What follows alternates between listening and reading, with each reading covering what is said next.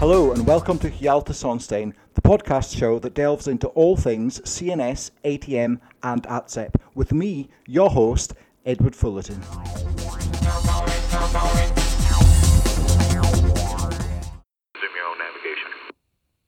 In the studio for episode 4, we're joined by the Senior Director of Safety Assurance and Service Operations from Aireon. Her previous roles have included Air Traffic Control Officer, and also many other safety, legislative, and compliance roles, as well as an ANS inspector. So now, if I could just ask you to introduce yourself to the Hjalta Sonstein listeners. Okay, so my name is Sinead McCloskey. Uh, I'm an air traffic controller by trade, although I haven't worn a headset for many years. I started my career uh, way back in 1988, I believe, I was an operational air traffic controller in uh, the UK, both um, in Belfast International to begin with, and then I moved across to Aberdeen uh, Airport, where I spent a number of years, both tower and approach control rated. I moved from Aberdeen to Dubai International um, Airport back in 2001. Again, I was operational tower and, and uh, radar there before I started to move into the, the sort of the safety domain of aviation safety, safety investigation, that sort of thing. And I moved from, from Dubai then and took a job with the UK Civil Aviation Authority um, as an ATS inspector, where I was then involved with uh, licensing and auditing of airports for compliance against uh, what was then the UK regulation. Did that for a couple of years, and then I actually moved back again to Dubai for about another nine years after that, and I took up um, safety roles, so managers, you know, safety manager, and then we went through a certification process in the UAE of certifying the airport. So, so we were, I was pretty much the if you like, the regulatory point of contact for certifying the airports, both for Al Maktoum International and then Dubai International. I held various roles then of head of compliance and safety uh, before I moved into uh, an assurance role with Dubai Air Navigation Services. Again, I was effectively overseeing all of the assurance activities, so health and safety, auditing, the safety safety compliance, and then then uh, we started to move into the security aspects as well. But but that sort of that I left before we fully integrated the security piece. Um, and um, I left Dubai in 2017. I decided that I wanted to go back into a role where I, I laugh now because I went. I wanted to go into a role where I either wore a headset again. I put on my headset and I, and I spoke to airplanes again, or I, uh, in my words, rolled up my sleeves and got my hands dirty in safety again. So I moved back to temporarily in the UK because I had a couple of you know potential opportunities back back in the UK with with um, in air traffic control, and then the uh, opportunity with Aireon presented itself, and it had been around for a couple of months, but hadn't really taken it very seriously because they they insisted or one of the criteria for for applying was that you had to be a US citizen.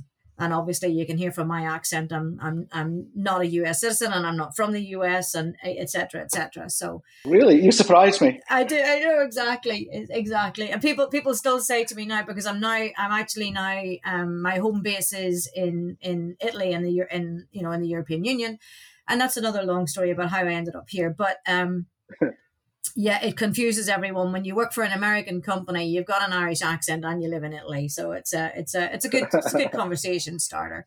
So yeah, I started working with Aireon. I applied for what the role was advertised as safety manager again. Um, and once I started in that role, I realized that it, one had sort of fallen into a position that had almost been written for my skill set, if you like, because there needed to be an air traffic depth of knowledge there because we were dealing with our, our customers were air traffic controllers. But we also, Aireon had also chosen a path to go down a European Union EASA certification for the system. So again, it's it, people are still surprised that it is not certified by the FAA, and the FAA aren't even customers of Aireon's, even though it is a US based company. But we chose what we felt was almost the the more rigorous route of an EASA certification, and we are certified as an ATM ANS provider. So we are we are actually a provider of surveillance, um, and it's surveillance as a service. So it's it's it's actually unique in that we're we're not an air traffic organization for sure, but also EASA had never certified th- this as a particular service or surveillance as a serv- as a service before. So there was a, a lot of learning opportunities on both sides as we sort of stepped our way through which pieces of the European Union regulation applied to a company like Aireon, um, uh, and then you know tripping over little bits of the regulation that when the high level piece applied, but then when you dug down into the depths of it, it was well. If I talk about occurrence reporting, for example, Aireon doesn't deal with how far aircraft were apart what was the miss distance what was the risk what was the you know where was the location because it's a global service and we operate and maintain a service that is used by air traffic controllers. So there was, you know, we, we had a couple of negotiations, if you like, that we had to do with our, our, our EASA colleagues to, to actually get us to the point where we were certified in, in 2019 and so my role my role which started off as safety manager became almost like a consultative in translating european regulations and how what that actually meant and what compliance how you could demonstrate compliance to get us to the point where we had the correct documentation that EASA had audited and, and gone through uh, and agreed that we were compliant with certain, you know, with all of the regulations that were applicable. And then since that point, since 2019, and we went operational first on the North Atlantic tracks, it's been then the ongoing oversight and the surveillance audits by EASA to maintain that certification. Just in 2020, then I also branched out a little bit, if you like, and took over some of the operation side of of Aireon as well. Now it's not operations in the same way of a traditional air traffic organization for sure.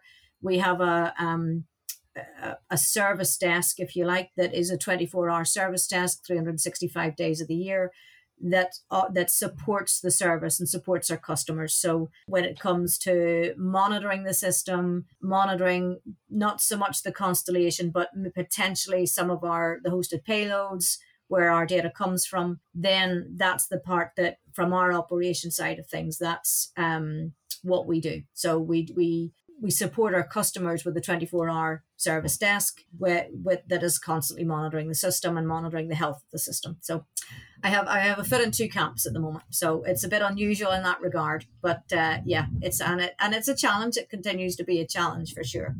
So it, it, re- it really is. I mean, I remember speaking to you a few years back before you had mm. the certification, and we were talking about some of the European documents and that. And it was like exactly what you said there. Aireon sort of fitted in, but not quite. Absolutely. Absolutely. You're not an ANSP, but you are. You're sort of, I suppose, in the old days, the closest you could get to it would be like a remote radar head with no air traffic control responsibility. you know, it. feeding a service. Yeah, yeah. And it, it is. It's a very unique, unique position to be in. It's good though because you get to set the standard. It, is. So we, we definitely have been trailblazers in that regard. Even and, and you know what that you touched on a little bit there. That that was another one of the little anomalies that we had to dance our way around was the ATSEP regulations, if you like, yeah. because the definition of ATSEP is you know personnel, ele- air traffic safety electronics personnel who operate and maintain a system that is used by air traffic controllers. Yeah. So we we operate and maintain a system that is used by air traffic controllers, but we are we are not the traditional or conventional air traffic engineers.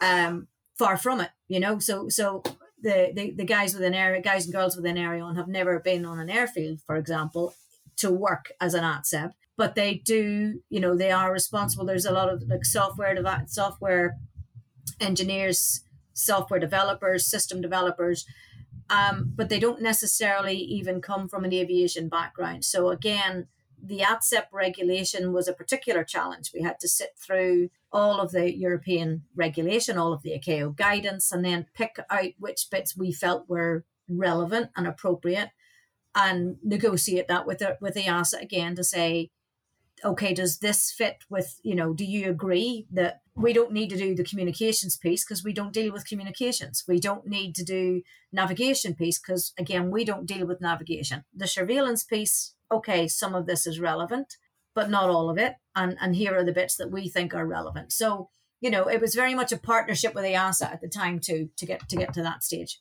And do you, I mean, have you resolved all those issues now? Because uh, we did have that conversation before and it was very mm. complex.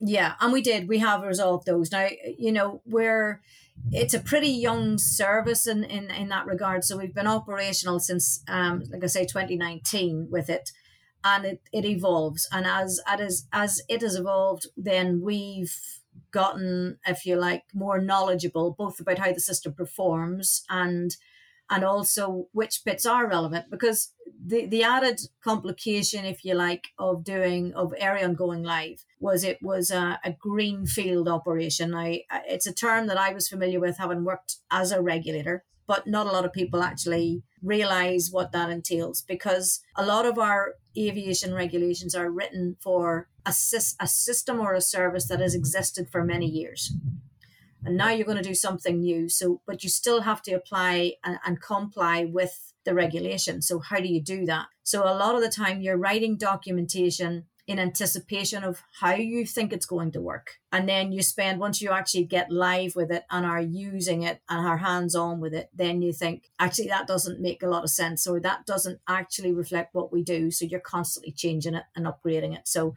so yes, we, we, it is, it has settled down in that we are in, in a more mature cadence for sure of, of how we make changes and how we deal with the regulator and we have a we have a really excellent team in EASA as well who do work with us rather than you know that it's it's not a constant challenge if you like. They are quite happy to consult on certain aspects and help us along in that journey you know. So it's an interesting uh, certainly an interesting situation. It's it's a massive massive undertaking because it's not only like dealing with an AS, ANSP like you normally would or a, a regulator. You're global. You're working like multi-jurisdiction all over all over the place with multiple different That's levels it. of expectation. It's a That's hell of a hell of a big a big job. I think probably maybe not quite understood to be such a big job by people who are not in the industry. But it is mm-hmm. a, a, huge. I take my hat off to you to be able to remember all those and do the documents. Oh, well, it, has been interesting as well because uh, you know air traffic controllers speak in acronyms anyway. Anybody in the ATC yeah. world knows all the acronyms. Yeah. And then I joined Aireon, and they have a whole they have a whole different set of acronyms. You know, so there's a it, it's a it, has been it's certainly been interesting. It's been an education for me and a, and a very steep learning curve for me too because you know this is a world that I didn't have previous experience in. Yes, the the ATC and the regulation piece, yes, but satellite operation, hosted payloads, how we deal with data, that that was all new to me. So, you know, it was um, trying to take my knowledge and, and translate it and, and then also to have enough of my own understanding to say, okay, are we are we compliant with that regulation now? Because we're talking about an area that was not certainly where my expertise came from, you know. So so looking at Aireon then, as a provider of uh, automatic dependent surveillance broadcast, or ADSB as we refer to it. I mean, it is the first sort of major shake-up. As you said, it's a, a greenfield system. So it's the first one of that of its kind, like major one, in a very long time, because all our other systems really, like you say, have evolved through time. But this is something totally new because previously our surveillance mm-hmm. was done by radars, be it primary, be it secondary. But currently, is with that all coming on board and different comp, uh, sovereign territories beginning to accept these new systems and put implement it, uh, what is the current status around the world then with ADSB ad, uh, adaptation and adoption? So some of the some of the, if you like, from an Aireon perspective, we can sometimes be a little bit hampered simply because of the state adoption on ADSB mandates. So, you know, the next few years should see a lot more mandated ADSB carriage and equipment carriage and upgrade, things like that. But at the moment, we, we say we've got, you know, pretty much about 70% of the world's airspace is, is covered with, with space-based ADSB or with, by our customers who, who operate the ADSB. Uh, we have about 20 customers as well, and that's that's in various usage, you know, use um, usage stories, I, I should say, of how they use it. Some use it for for surveillance. Then we have various other products with regards to flow management, um, historical aircraft data, etc., etc. But yeah, it's um it's becoming better. Obviously, we we suffered through the pandemic the same as everyone else. You know, there were our ANSP customers who may have been in the pipeline. Everybody had to take a step back. You know, there, there was there were no aircraft flying, and therefore there was no reason to buy new technology. Some you know some took advantage, and some took a step back to say we need to see how this all pans out. So yeah, um, but uh, we we are sort of the more and more it's in use, and certainly from my perspective, it's what kept me interested in it and what got me interested in the first place. It was the newest thing I'd seen in air traffic control in you know in in certainly in my time, um, because everything else was a an iteration of something that previously existed, whereas this was a completely new concept. To provide surveillance as a service opens up for for other ANSPs the prospect of potentially not funding and not having to to, to fund conventional radar sites, not to, to not to plan in um, and budget for radar upgrades and you know rep- radar replacements. It's a it's a subscription service, if you like, that that we can provide the the surveillance that you do not need that ground infrastructure. Some some ANSPs use it almost like an alternative or an additional surveillance source and, and it's implemented into their platform along with existing primary or secondary sources. It's considered just an additional source and it's and it's taken in that way. Some are um you sub use it as sole source. So like you say some of the areas that you've you've had experience in in the world where they previously had no surveillance because of the geography of the of the the, the location um, or the, the the terrain, for example, the beauty of, of space-based ADSB is it is not hampered by line of sight or terrain. It is because it it comes from space. There is nothing in its way, effectively, and therefore areas that could not have conventional radar before now have a surveillance picture. So where they previously didn't. As a, a radar engineer myself, um, I can see the huge benefits in that, and and yep. like you say, because it it completely does away with the restrictions that's imposed on us, which we cannot avoid, like terrain, you know, mountainous exactly. areas, um, even things down to areas which are just difficult to get to in the middle of nowhere. You know, if you have uh, some of the more remote areas, like areas over, um, I mean, I, am picking like Central Australia, just as an example. I don't know if you're operating there or not, but Central Australia historically was a big black hole you know, of very mm-hmm. little there because uh-huh. you couldn't even, I mean, the radar could work there, but in order to send a maintenance team to go and fix it would be days, you know, whereas yeah. with these um, ADSB space-based technology, we're starting to, we're removing a lot of the, the manpower as well, requirements. So it, it opens up, uh, it's a complete transformation of the airspace, yeah. really. Yep.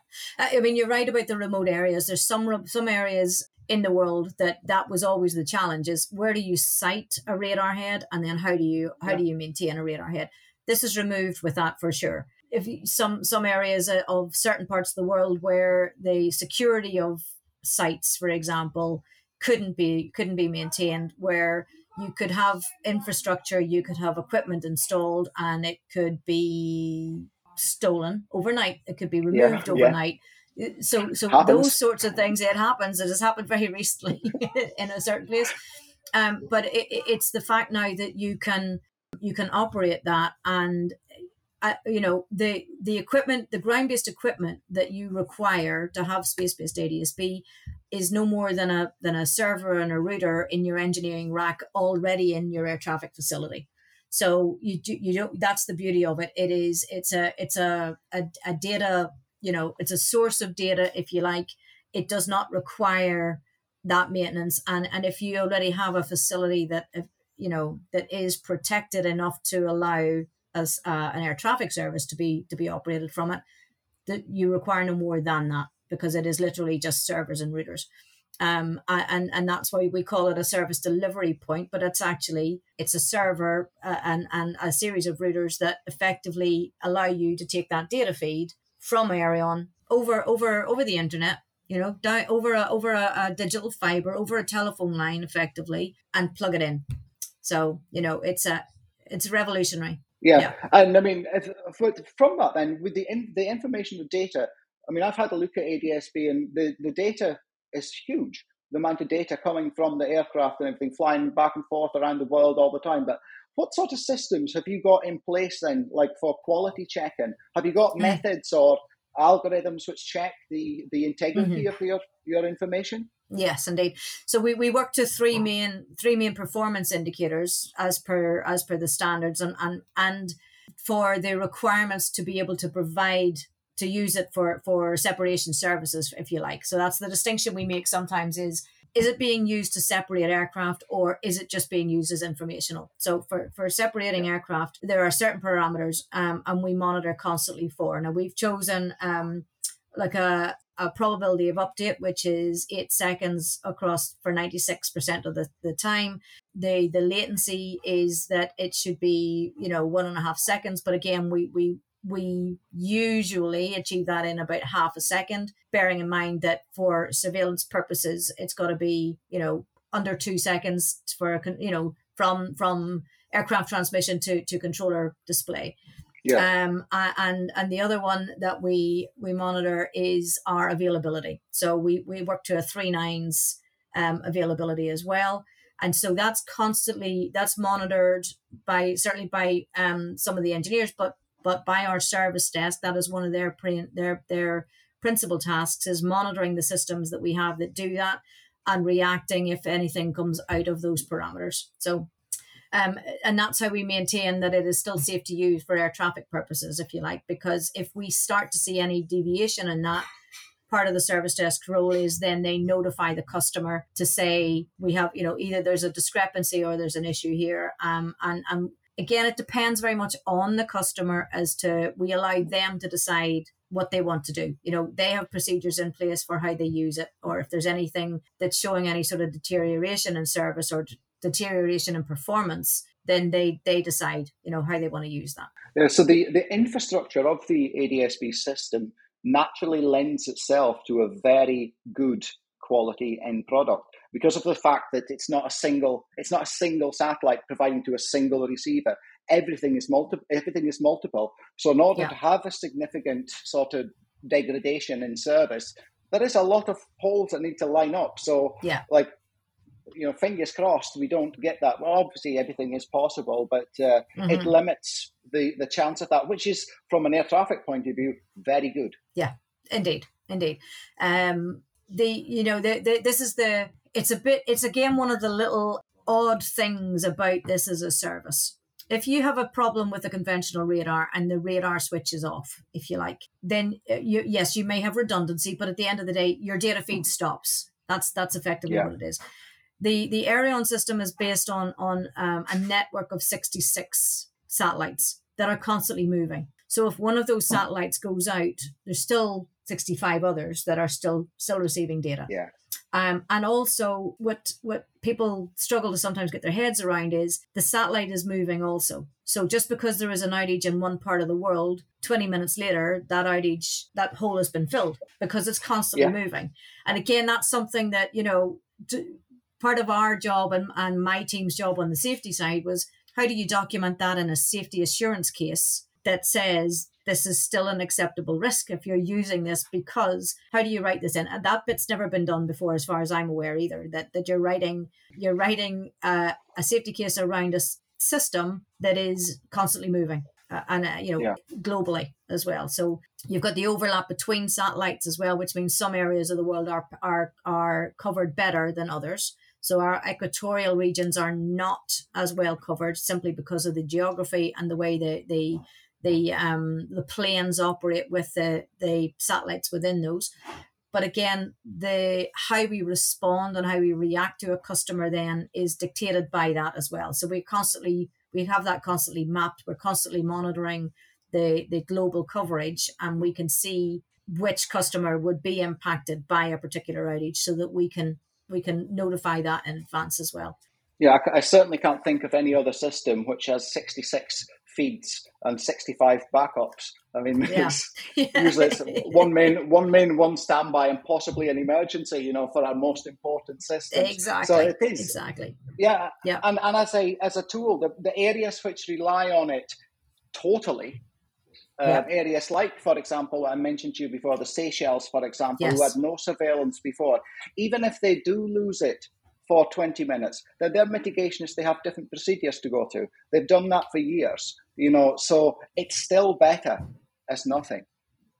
Absolutely, one hundred percent. And you know, we've even if all you can do is use this, use the information that you're getting for situational awareness. So even if even if you're not getting an update interval in your part of the world, for example, that allows you to use full on surveillance for separation, it's still information, and it's information that you didn't have before. And you ask any controller yeah. in the world, um, that they'll rather see something than not see it and if i can take some of the information there and it, it helps my my decision making i'm not separating with it but it's helping me plan and decide then then that's always going to be better than nothing for sure.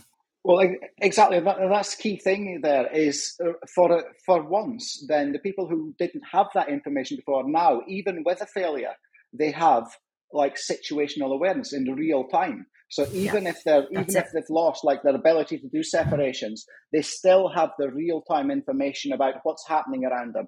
Didn't have that before. Before it was intentional information only from flight plans, you know, in that sort of situation. Exactly. So now it's it's absolutely hundred percent a a good thing in in, mm-hmm. in my mm-hmm. eyes. It seems very very mm-hmm. good. But looking looking at uh, that, so we can identify clearly that there is obviously many benefits and also some challenges with it. But I mean, Ge- geographical issues as well. Uh, you know, the the, the difficulty in traditional surveillance being installed in different parts of the world, and how ADSB can help mitigate some of that to you know give people surveillance in different areas where traditionally we just couldn't do it. But thinking about then the uh, you mentioned about the constellations of the satellites and that you know doing doing the job, providing the service. How do you how do you manage that from a political perspective? With obviously, you know, as we're all aware, there's things going on in the world at the moment which maybe has impact on different things. And I mean, you are relying a lot on other providers to give you that information. So how how yeah. do you manage that sort of part of it? So, well, we partner with with we have two main vendor suppliers or support, you know, that that support the Aireon um, service, and um, so the Iridium constellation, are, they are the individuals that own the the satellites and they operate the satellites, which is a global service. We have a, a hosted payload on that satellite, then that's where our data comes from. Now, when it comes to politically, um, before we can sign a contract with an ANSP, for example, we have to to make sure that that we're we're staying within all of the the legal requirements. Um, usually, when we provide a contract to a customer, and it's it's across their what we call their service volume, but it's an FIR, flight information region, to you know to in our terms, we would there would there's an automatic buffer zone, if you like, that's that's covered around that. Now, sometimes the buffer zones give us give us those problems because a buffer zone by definition is extends into someone else's airspace. So we have to make sure that the those agreements and those arrangements have already been in existence and and and everyone is is in agreement. There are some countries who do not want to share even 50 nautical miles into their airspace. And so we have arrangements there as well where we filter, you know, we can filter data we can filter certain aircraft if we have to, um, and certainly there are some rules that we apply through through the US government side of things about about sensitive aircraft filtering and etc. But yeah, it's a it's a long drawn out process to actually start that initial conversation about bringing in Aireon as a contract um, or as a service, and then finally signing the ser- signing the contract, and then the next stage is the actual implementation getting all of the, the information set up before a customer can act, will actually go live with it. So there's plenty of opportunity to get all of those little nuances uh, um, ironed out. Um, but yeah, the political piece of it can sometimes be a bit challenging for sure. And it can sometimes be a couple of years having those conversations with an organization before we even get to the point where they sign a contract or even go operational with it. So yeah, there's a there's a couple of uh, little interesting ones in there. And again, you find yourself dealing with another unique situation because it's not yes. there's, there's nothing else that does it. So like That's you're it. you're basically in a way you're reinventing the wheel because we're having the same end product but a different way of doing it. You know, it's it is uh, a bit of a challenge for you, Sinead.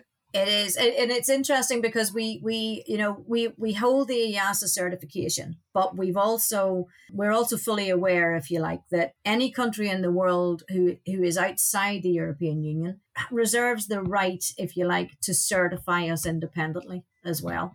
Now we're lucky so far in that any of those other ANSPs outside the European Union tend to accept or their regulator will work with EASA to understand the certification process that was followed and then accept the fact that that we you know that we meet that certification standard or that they are satisfied with the work that was done. But it's all it, it remains a possibility that someone some country could say actually we want to take this all the way back to from scratch and do our own certification process. Um, so that's one element of it. There is because uh, the reverse of that is you can also get individuals that say yes, but we're not part of we're not part of Europe. So how does this apply to me? How does this you know why should this apply to me? We're not part of Europe. Um, the European regulations don't apply. So we we are careful through our safety work and safety case work that we also meet the ICAO requirements as well. So so at least you know if the ICAO standards and recommended practices are applied internationally across all nations, we we we we like to say we meet or exceed where where it's a regulation or a standard and recommended practice. So that's how we we offset it. But every country, like you say, every single one of them is a challenge. We we are very careful to say we have we have a safety assessment or a safety um, support assessment for Aireon service. When we then go to uh, an individual or independent ANSP, we say now you really require your own internal safety assessment as to how to deal with how you're going to use the Aireon service. We have assured from you know from from the aircraft to to delivery at your service delivery point. Now you need to, to cover the bit of how you implement from service delivery point to the controller workstation. Um, and and it really depends on a, a lot of things. It depends on how the controllers are going to use it it can turn you know um, the platform that is in use and um, potentially even the country and, and and where they are you know what what do they have available? So we're constantly branching out into breakout products if you like that sometimes are just situational awareness products but we're finding that they are they're proving very popular because like we said before rather see something than see nothing. Also you have a, a slight not necessarily a traffic control, but like just situational awareness or even just a fun aspect to it too, where you notice if you go onto some of the websites like Flight Radar 24, you've got all the AS, ASB feeds into that as well, which anybody yeah. can go on at any time, anywhere in, well, most places in the world, have a look, click on an aircraft, and you will see which source the Precisely. surveillance information is coming from. And more and more now, I'm seeing it's coming from ADSB um, providers. Yeah. So it's coming up in that as well. So having a, a think about, it, is there any um, sort of what you can see in the next sort of two, three years in the future, any significant changes that's going to be happening with um, within the industry? So uh, I think the biggest one is going to be so the the the equipage, the ADSB equipage is obviously uh, a critical part to to Aireon success. If if if an aircraft is not ADSB equipped, Aireon doesn't see it. So there is there is yeah. that sort of shortfall with the Aireon um, surveillance service. The aircraft must be ADSB equipped for us to see it. So until states actually properly mandate that, and different states do this at very at different rates, then we have an issue with with how much we can see and where. The other side of that that we have the di- the other, if you like, problem or challenge that we have is there are certain highly populated parts of the world um, where they have more I would, I would go as far as to say more conventional radars than is actually required but for every interrogation of, of, of an aircraft by a conventional radar it effectively it weakens the signal and then the update interval that we can then pick up of, of the aircraft transmission gets weakened and reduced so there are areas yeah. across across europe um, across um, north america and parts of china where you have a lot of air traffic, you have a lot of conventional radars, all of which are interrogating the same aircraft. And then and, and the aircraft, you know, there's only so many transmissions to go around, if you like. Um, yeah. And so there's got to be a move. I think there has to be a move forward where some of these highly populated uh, regions realize that they need to start reducing the number of conventional radars or at least reducing uh, and uh, policing better the the number of interrogations of a particular aircraft there's you know there are some airports in europe that um, have several radars situated around both the airfield and the surrounding area various applications and tools whether it be you know AMAN, whether it be collaborative decision making, whatever, or or just your standard surveillance. And each one of those is taking a, a you know is doing its own interrogation. Well, do you need do you need to interrogate for all of those different applications, or is one application one interrogation and the use of that that that signal multiple times could could could improve the situation. So we get a lot of issues over Europe, and it's it's fruit, it's it's garbling, and it's it's a lot of like I say the high intensity um, activity where it weakens our signal. So our so our service is not very useful in North America, certain parts of North America, or in parts of Central Europe, simply because we can't meet the update interval that would uh, that you is required for surveillance. However, it still is useful for for flow management information, for situational awareness, etc. Because the information's still there, it's just not being updated at the at the um, at the rate that it should be to use it in, in for separation services. Yeah, the, the sort of ironic thing there is that if they reduce the number of their traditional radars, then the update speed would increase. Um, I mean, exactly. I know from uh, I did a survey of radar coverage over Europe, and you're absolutely right. There is areas which is just smothered in radars, and then you have all your conventional ATC radars, and then you'll double them up with military as well, because companies like to have a military and a civilian. But the, aircraft doesn't care whether it's military or civilian; it's responding to them all. So exactly, um, yeah, it, it's a real challenge. And yeah. but the thing is, like once a, once a radar is somewhere, people don't like to get rid of it. But I think that is changing. I think the yeah. the the perception now of surveillance is becoming ADSB is a replacement for secondary surveillance potentially. Yeah. And and yeah. maybe not in, in total, because it's always nice to have a different service, but certainly instead of flooding the market with secondary surveillance radar, we're better to flood it with ADSB and have a few secondary surveillances around actual airports or aerodromes. Yeah, and we do have there are some of our customers, and that is it is um it's not so much a radar replacement program; it's a radar withdrawal conventional radar, yeah. you know, yeah, to, yeah, to, to to withdraw those and use ADSB in its place. So um, it's getting there. It is, uh, but it, you know, you and I know in in the aviation world things move slowly. Things do move slowly. Um, Just a bit. as an air, you know, as a as a as a an air traffic controller, it takes a long time to build the trust in a technology to then learn oh, to absolutely. use that particular technology as your as your source.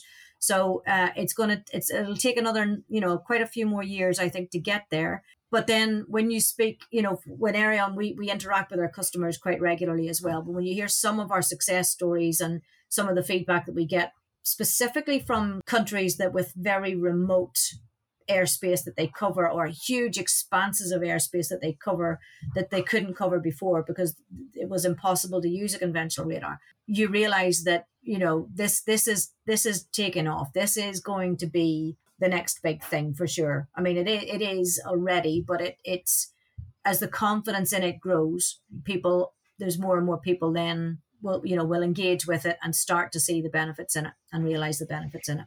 So, look, Nick, just for our listeners on Hjalta Sonstein podcast, then, if somebody wanted to get into working within ADSB world, be it as an engineer or you know anything in it, what is the sort of what's the requirements? What's the experience that's looked for? Because again, it's a new it's a new thing. We don't know. Yeah, it's a it's an interesting concept certainly because if you come from an aviation background, Aireon's not necessarily the a, a direct transition, if you like. But um, I mean, we have we have obviously we have a lot of support, back office support. We've you know finance and contract teams. Um, we have our service desk tend to be more technical help desk people rather than than you know than having any background in aviation and even our our systems engineers and our developers um, tend to come from a from the heavily engineering areas of, of you know of tech so so yeah. they come from all all types of of backgrounds having you know but having a systems engineer or software engineering background. The safety team currently tends to bring the bulk of the aviation experience because again it's required for that avi- for that regulation understanding and the compliance aspect as to what that actually translates to. But we so we have we have safety engineers we have data scientists we obviously cybersecurity is a big part of it as well.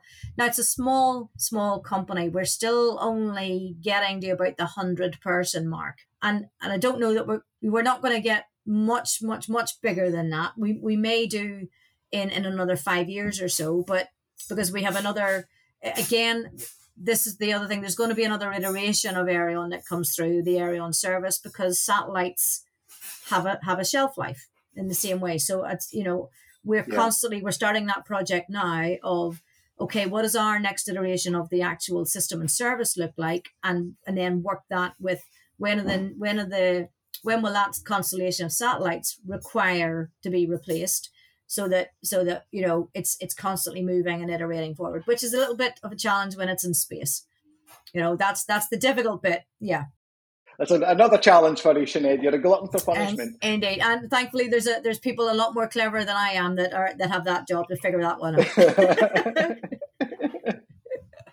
so I think it's. I mean, that's really it's it's all really interesting because it is good to speak about these things which are new, you know, and because we're integrating this brand new system into a very old ta- tested very and tried old. system. Yeah. You know, and old ways of doing things. And as we as we all know, yourself and, and me know, you know, things are changing fast. There's a lot of changes happening within the air traffic services world at the moment in ways of doing things as well and how things yeah. are managed.